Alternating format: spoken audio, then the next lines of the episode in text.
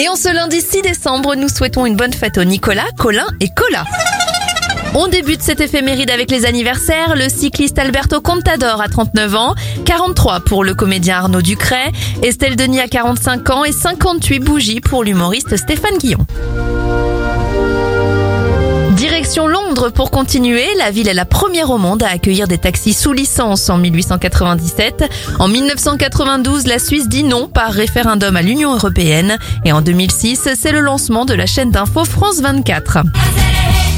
On se quitte avec le single le plus vendu en France ce même jour en 2002, Last Ketchup avec The Ketchup Song.